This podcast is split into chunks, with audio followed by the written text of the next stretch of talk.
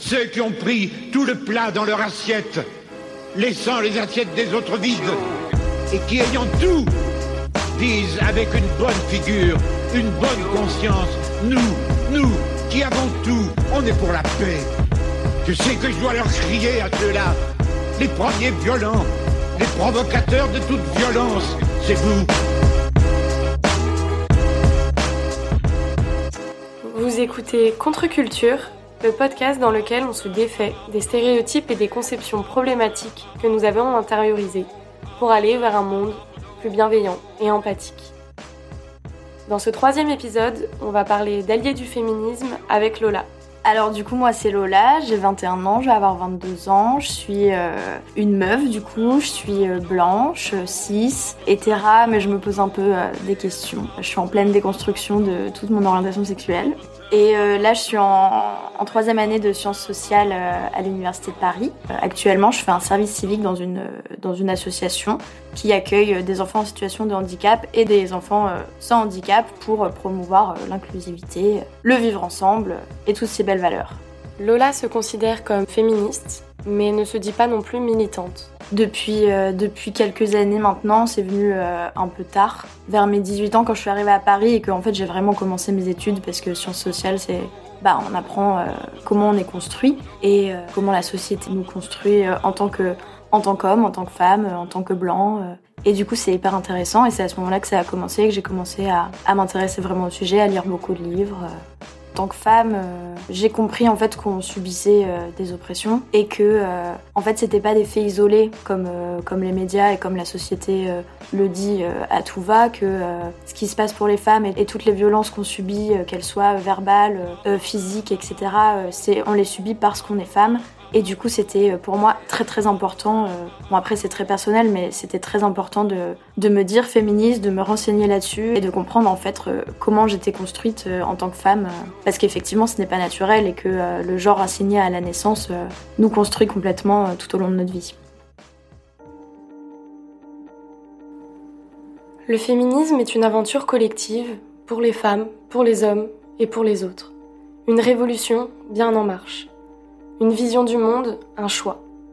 Il ne s'agit pas d'opposer les petits avantages des femmes aux petits acquis des hommes, mais bien de tout foutre en l'air. Virginie Despentes dans King Kong Theory. Ces hommes qui s'engagent aux côtés des féministes pour combattre le sexisme sont ce qu'on appelle des alliés. Ils ont entamé une prise de conscience, un travail réflexif pour questionner et déconstruire leur masculinité et leurs privilèges, car leur objectif est le même que celui des féministes, se rapprocher d'un monde plus égalitaire. Alors, si toi aussi, tu veux te déconstruire, combattre le sexisme et soutenir les mouvements féministes, on va essayer de te donner quelques conseils avec Lola et répondre à la question suivante. Comment être un bon allié de la cause féministe? On va essayer de montrer qu'être un allié du féminisme ne signifie pas uniquement l'affirmer une fois de temps en temps dans une conversation pour paraître woke et déconstruit. Cela demande des efforts beaucoup plus importants. Pour répondre à cette question, il faut d'abord comprendre les concepts qui y sont liés. Première étape, que veut dire allié? Pour moi, je dirais que c'est quelqu'un qui est safe et bienveillant euh, dans sa façon de dire les choses, de faire les choses, dans ses actes et ses paroles avec les femmes, et qui euh, va toujours s'assurer, par exemple, que euh, une femme dans une pièce a de la place, n'est pas mal à l'aise par une conversation, peut parler, ne va pas lui couper la parole. Enfin, ces petites choses qui paraissent, enfin, pour nous naturelles, mais qui en fait relèvent d'un travail de dingue pour la plupart des gens, malheureusement. Alors, petite précision avant de commencer cet épisode. Quand on dit femmes, on parle des femmes cis et des femmes trans. Avec Lola, on est évidemment contre l'exclusion des transidentités des luttes féministes, car les femmes ne sont pas victimes de leur oppression parce qu'elles ont des vulves. Ce n'est pas la biologie qui explique l'oppression, la biologie ne sert que de prétexte pour justifier l'exploitation des femmes et la division binaire de la société. Toutes, femmes cis, femmes trans, nous subissons l'oppression patriarcale, le sexisme, l'exploitation domestique, les violences conjugales, sexuelles, médicales, le harcèlement et les discriminations. Les luttes des femmes trans rejoignent donc les luttes féministes.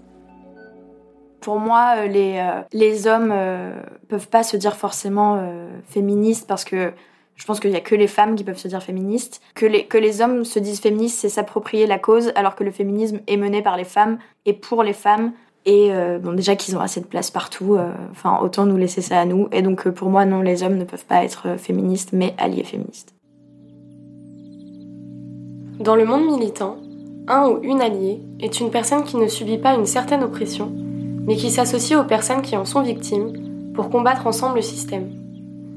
On peut être un ou une alliée dans tous les domaines de lutte, donc du racisme, du féminisme, de l'homophobie, etc. Bah, l'objectif commun, parce que là c'est le féminisme dans, sa globalité, mais l'objectif commun c'est, l'égalité. Euh, donc euh, les alliés féministes sont censés vouloir euh, la même chose que les féministes, mais ne peuvent pas s'approprier notre, notre combat, s'approprier notre lutte donc déjà, on comprend qu'être un ou une alliée, ce n'est pas seulement faire preuve de compassion à l'égard de ceux et celles qui souffrent de discrimination, c'est aussi agir. Mais n'allons pas trop vite, on réfléchira à la pratique plus tard. Pour être un allié, il est essentiel de comprendre aussi la notion de privilège. Car un ou une alliée a des privilèges, et puisqu'elle a conscience de ceci, elle peut accompagner les personnes qui, au contraire, subissent un système mis en place pour les maintenir en bas de l'échelle sociale. Nous avons tous et toutes des privilèges et en prendre conscience, c'est déjà une première étape de déconstruction. Être allié, c'est pas juste dire aux femmes Oh oui, oui, euh, non, je te comprends parce que de un, tu ne peux pas me comprendre vu que tu n'es pas une femme, donc tu ne vis pas les oppressions que je vis au quotidien. Et euh, de deux, c'est pas juste être dans, dans l'empathie ou dire Oh là là, ma pauvre, c'est c'est toi-même en fait, de, de toi-même, c'est mieux. Déconstruire tous tes privilèges en tant qu'homme, 6. Et d'ailleurs, il y a un truc sur internet, si tu tapes juste check tes privilèges, t'as toute une liste que tu peux checker et à la fin, tu vois, si t'es un, si un homme cis, blanc, hétéro, t'auras quand même beaucoup plus de privilèges, euh, même qu'une femme cis, blanche, hétéro. Donc, euh, déjà apprendre euh, que tu as énormément de privilèges parce qu'on est dans une société patriarcale dominée par les hommes blancs et ensuite se dire ok moi à partir de ce moment-là à partir de, euh, du constat de tous mes privilèges, comment euh, je fais pour euh, déconstruire ça et pour être plus safe avec toutes, toutes les femmes qui m'entourent. et je pense que c'est vraiment la base à faire. Si tu déconstruis pas tes privilèges, tu n'es pas utile en fait à la cause parce que tu ne comprends pas le fond du problème. Et donc, bah, ça n'a pas d'intérêt. Enfin, pour les femmes, parce que tu vas juste prendre de l'énergie à tout le monde, quoi. Enfin, surtout à nous. Un privilège, c'est un pouvoir ou une immunité particulière que l'on détient sans avoir fait d'effort pour l'obtenir, et qui nous facilite grandement la vie sans que nous en ayons conscience. Ce n'est ni bien ni mal, c'est juste qu'il est important de s'en rendre compte. Dans le monde militant, on insiste beaucoup sur le fait de checker ses privilèges, comme l'a dit Lola, afin d'éviter de participer, même inconsciemment, au système oppresseur. La première étape pour être un allié du féminisme, c'est donc déjà d'entamer une réflexion sur son propre comportement et sur les privilèges que l'on a en tant qu'homme.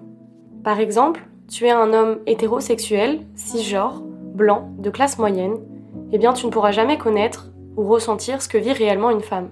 Tu dois donc commencer par comprendre qu'en tant qu'homme, tu appartiens à un groupe dominant et que les logiques patriarcales peuvent se refléter, même involontairement, dans tes comportements la première étape pour être un bon allié euh, féministe, qui est absolument indispensable, c'est euh, check tes privilèges. Euh, en tant qu'homme, qu'est-ce que tu exerces comme privilège, comme oppression et comme domination sur les femmes? C'est un peu le B à bas pour être un bon allié féministe. Alors, petite précision. La déconstruction, c'est le travail d'une vie. Cela se fait à travers la lecture de textes, de BD, l'écoute de podcasts, le visionnage de documentaires ou de films, et par un soutien aux luttes féministes. Mais il ne suffit pas d'y réfléchir une fois pour être un réel allié du féminisme. Après avoir réfléchi à tes comportements, vérifié tes privilèges, peut-être documenté seul, c'est-à-dire sans prendre l'énergie des femmes, euh, de tes amis et ou de tes partenaires amoureux et amoureuses, il faut ensuite passer de la théorie à la pratique. On va maintenant essayer de t'expliquer comment être actif dans les mouvements féministes sans être oppressant. Devenir un ou une alliée du féminisme signifie qu'il faut apprendre à écouter les femmes cis et trans. Tu ne dois surtout pas prendre tout l'espace en monopolisant la parole notamment.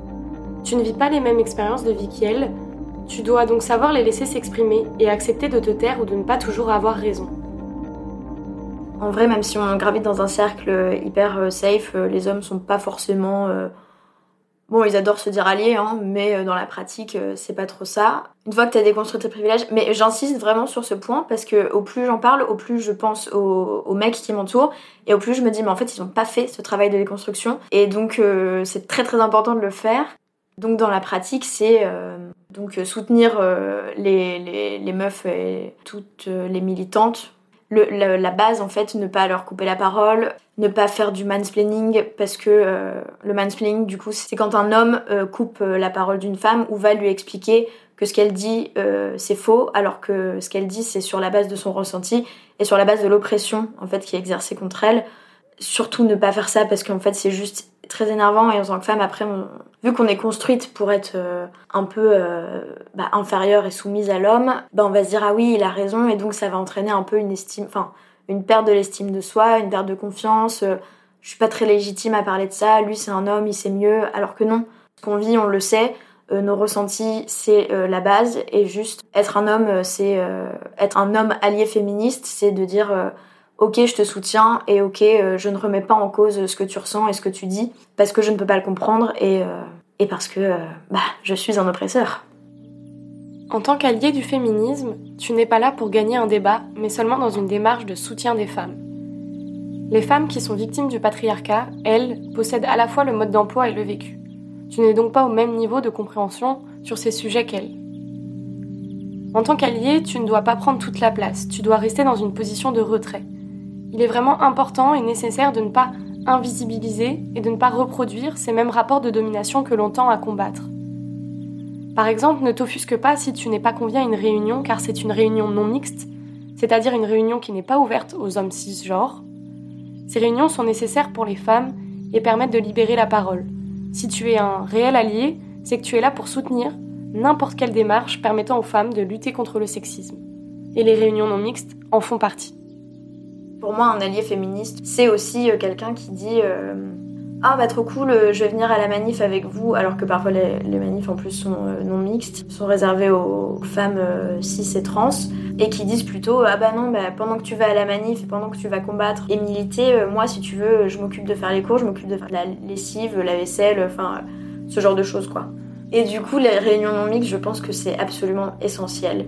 Vraiment dans la, lutte, c'est quelque chose qui est très très important parce que euh, on se retrouve entre femmes et on partage nos expériences, nos vécus, nos ressentis. Et en fait, on n'est que avec des personnes qui euh, vont euh, comprendre sans juger, qui vont dire ok, bah oui. Et c'est tout aussi l'enjeu de la sororité et c'est hyper important dans le féminisme aussi la sororité et de dire en fait ce sont mes sœurs de lutte euh, et toutes ces nanas-là, on vit les mêmes oppressions, on vit les mêmes regards, on vit les mêmes gestes violents, les paroles violentes. Je trouve ça vraiment euh, très très important parce que c'est un cercle très safe dans lequel euh, tu n'es pas obligé de justement minimiser ton vécu. Parce que parfois, quand tu es avec des hommes, enfin, s'il y a des hommes dans ce genre de réunion, tu te sens obligé de dire Ah oui, mais non, ou alors de ne pas tout dire parce que ça peut euh, du coup susciter une, une réaction euh, de, de, de, la part des hommes, alors que là, les nanas, elles vont juste être là en mode Ok, euh, sister, I, got your back. Enfin, c'est vraiment, c'est vraiment ça quoi. Quand on est dans une réunion, dans un cercle, vraiment dans un cadre intime, dans une pièce où on est tout autour d'une table et chacune en fait a, son tour de parole, ça permet aussi aux femmes plus introverties qui ont tendance à pas beaucoup parler parce que bah, on a été socialisé comme ça, de lâcher en fait et d'exprimer ce qu'elle a vécu et, c'est pour ça que c'est vraiment mais primordial et nécessaire. Revenons un peu sur ce que vient de dire Lola sur la sororité.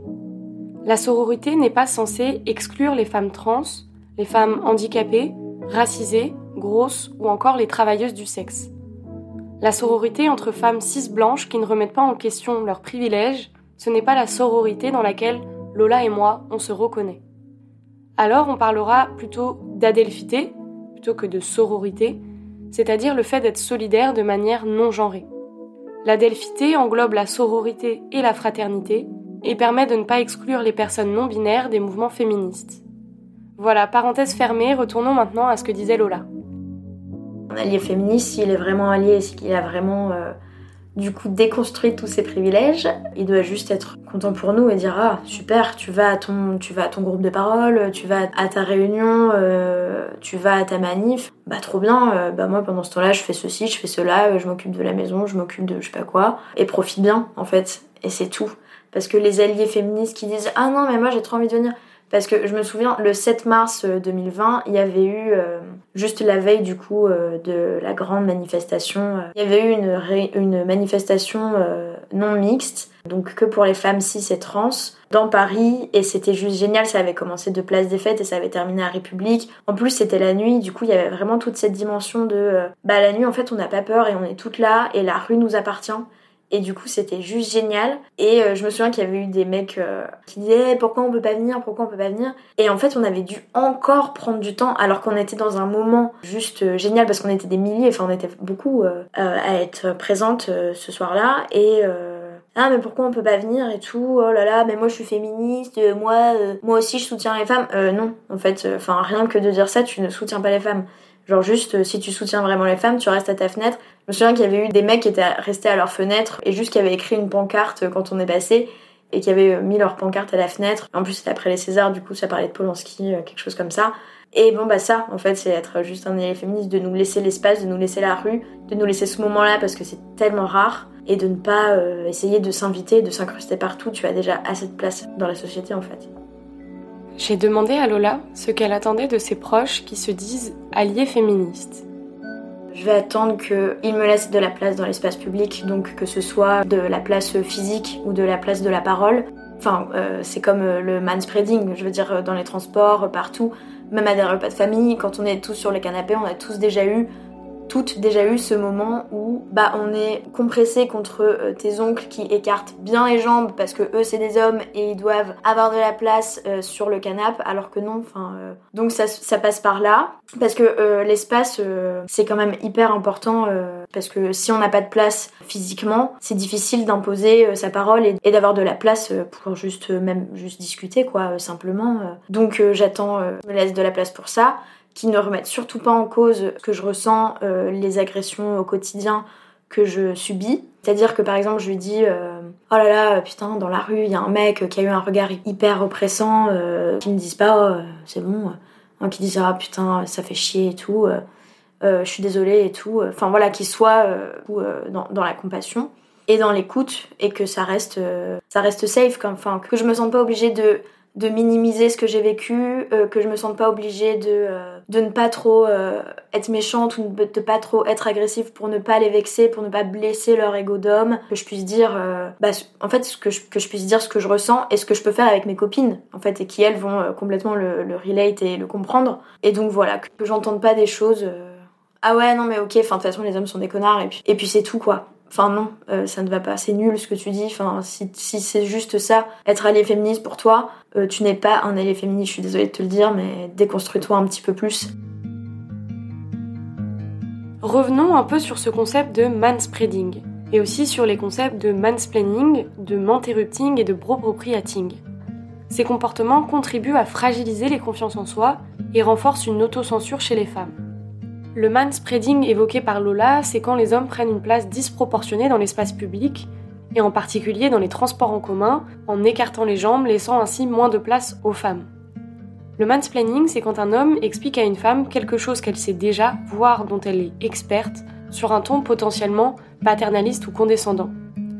Le manterrupting, c'est le fait d'interrompre plus souvent une femme, et le bropropriating, c'est lorsqu'une femme se fait déposséder de son idée par un homme tous ces comportements peuvent s'expliquer par notre éducation. Les hommes ont toujours été encouragés à s'exprimer davantage que les femmes, censées être plus discrètes et à l'écoute. Mais être un allié du féminisme, c'est essayer d'éradiquer ces comportements, souvent inconscients. Par exemple, pour éviter un mansplaining, tu peux te poser certaines questions. Est-ce que tu sais combien la femme à qui tu parles en sait sur le même sujet? Est-ce que tu utilises ta prétendue expertise pour prouver quelque chose sur ta virilité? Est-ce que quand cette femme parle, tu l'écoutes réellement ou est-ce que tu es en train de répéter ta prochaine réplique? L'important pour ne pas reproduire ces comportements, c'est de les connaître déjà, c'est aussi d'apprendre à se taire et d'écouter les femmes.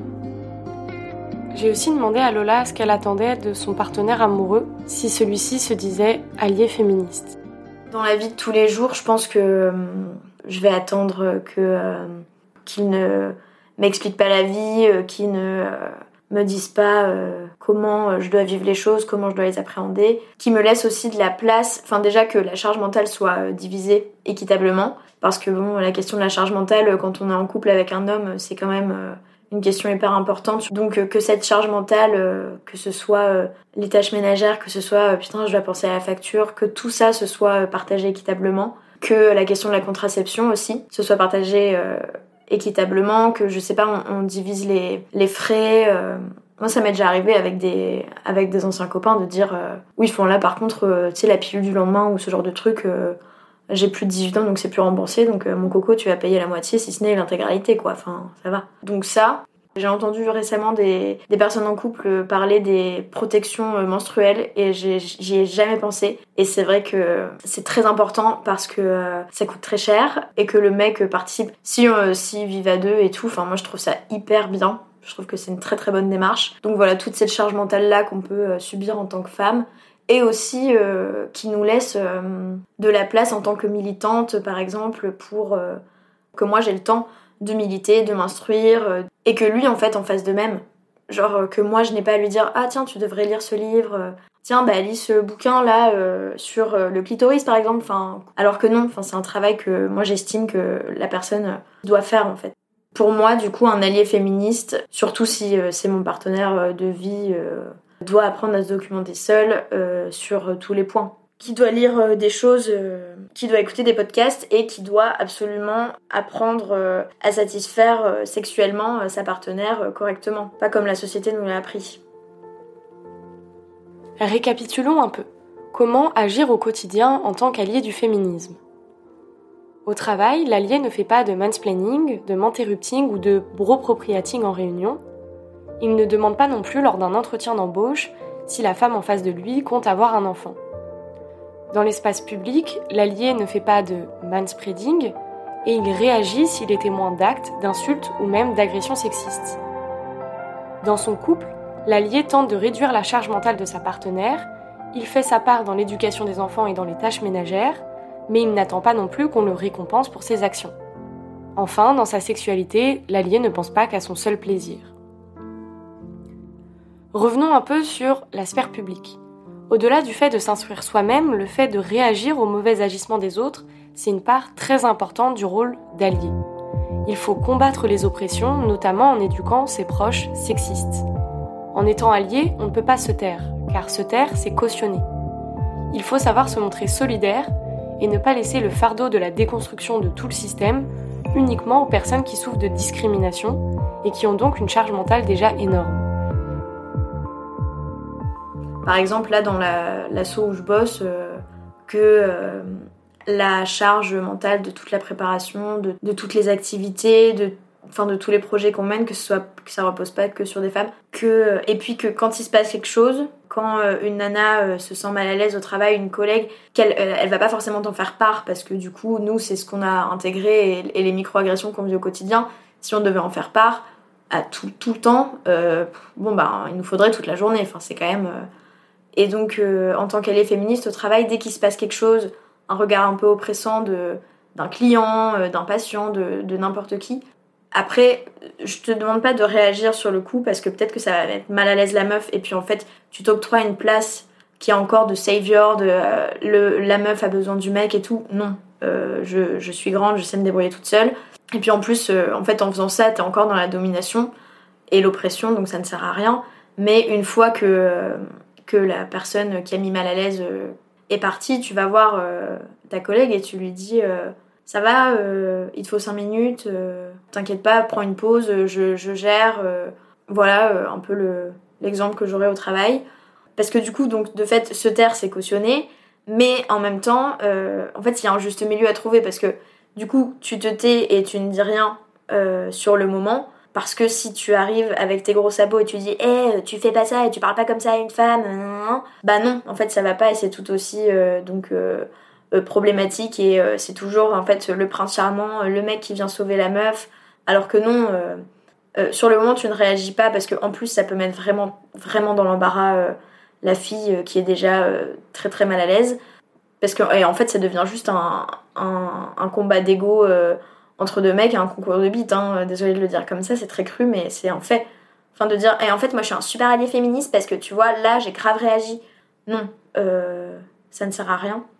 Par contre, dans un contexte où euh, c'est un cercle, bah, que tu sois avec tes collègues, que tu sois avec euh, tes potes, que tu sois avec tes cousins, enfin des gens de ta famille, qui commencent à avoir des propos hyper sexistes, hyper misogynes, et que toi, bah, tu ne dis rien, bah vraiment, là, se taire, c'est cautionné parce que bon, du coup, il n'y a, pas de, y a pas de ressenti de meuf en compte. Enfin, on prend le contexte où c'est juste une conversation entre mecs.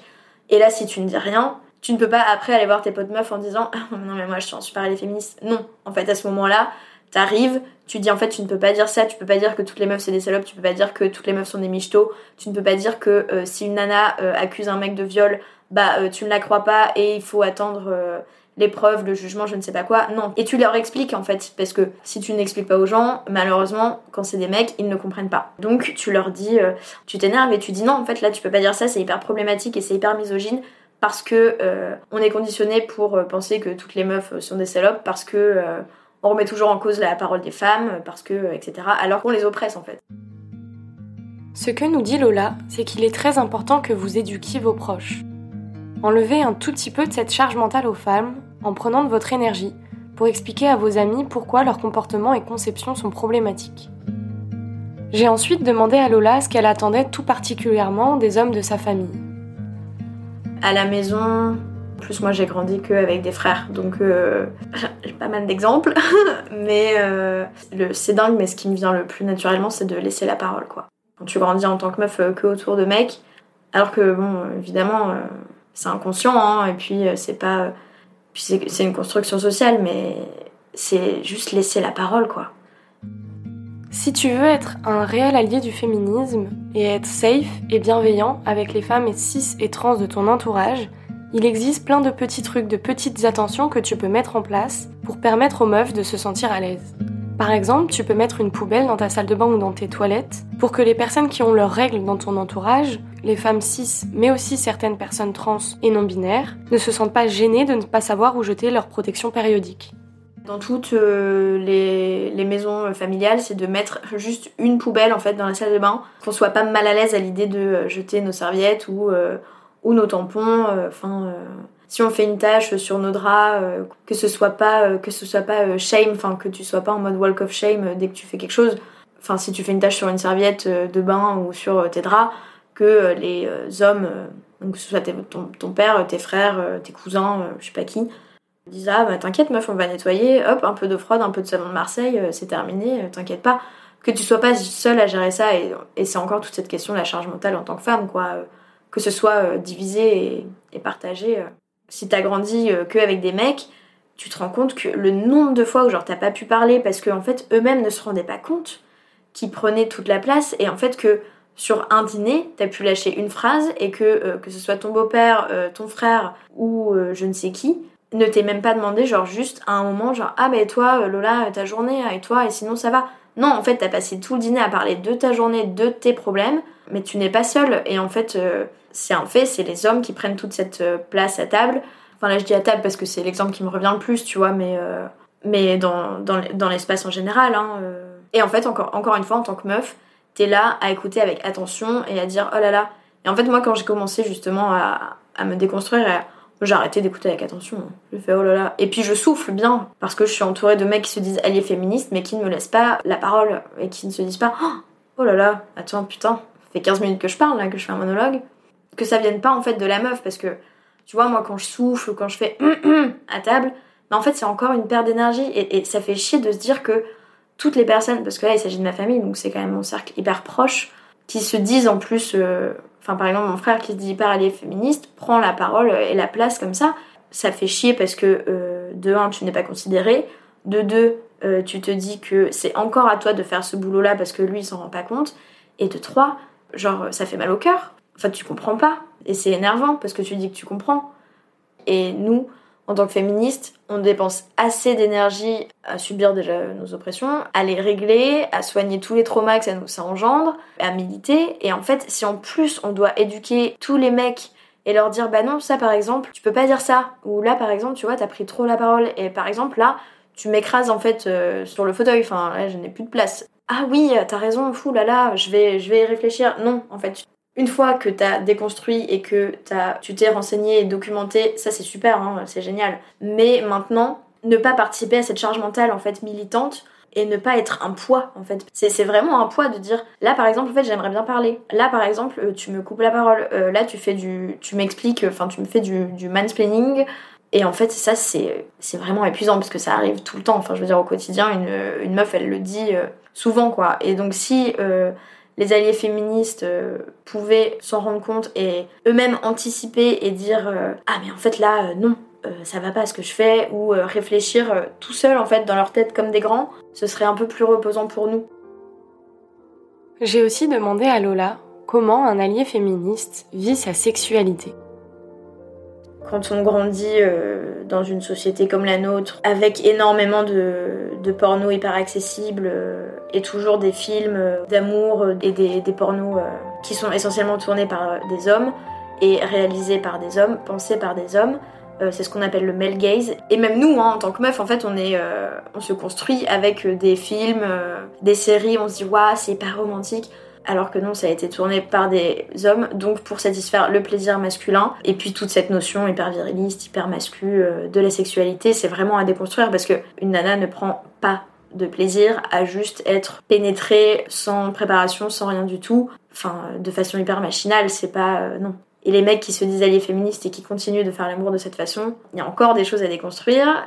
Et puis se rendre compte de toi-même que là, en fait, elle ne kiffe pas, qu'elle simule et du coup tu lui demandes tu le fais ah bah vas-y euh, qu'est-ce qu'on peut enfin qu'est-ce que je peux faire pour que toi tu kiffes qu'est-ce que t'aimes euh, et puis c'est pas obligé d'être euh, centré pénétration enfin il y a plein de choses enfin on a un clitoris pour les meufs 6 qui est assez magique enfin qui est pas du tout exploité mais du coup je précise que je parle de relations genre hétérosexuelles hein, parce que c'est tout ce que j'ai connu je peux pas parler de choses que je n'ai pas connues.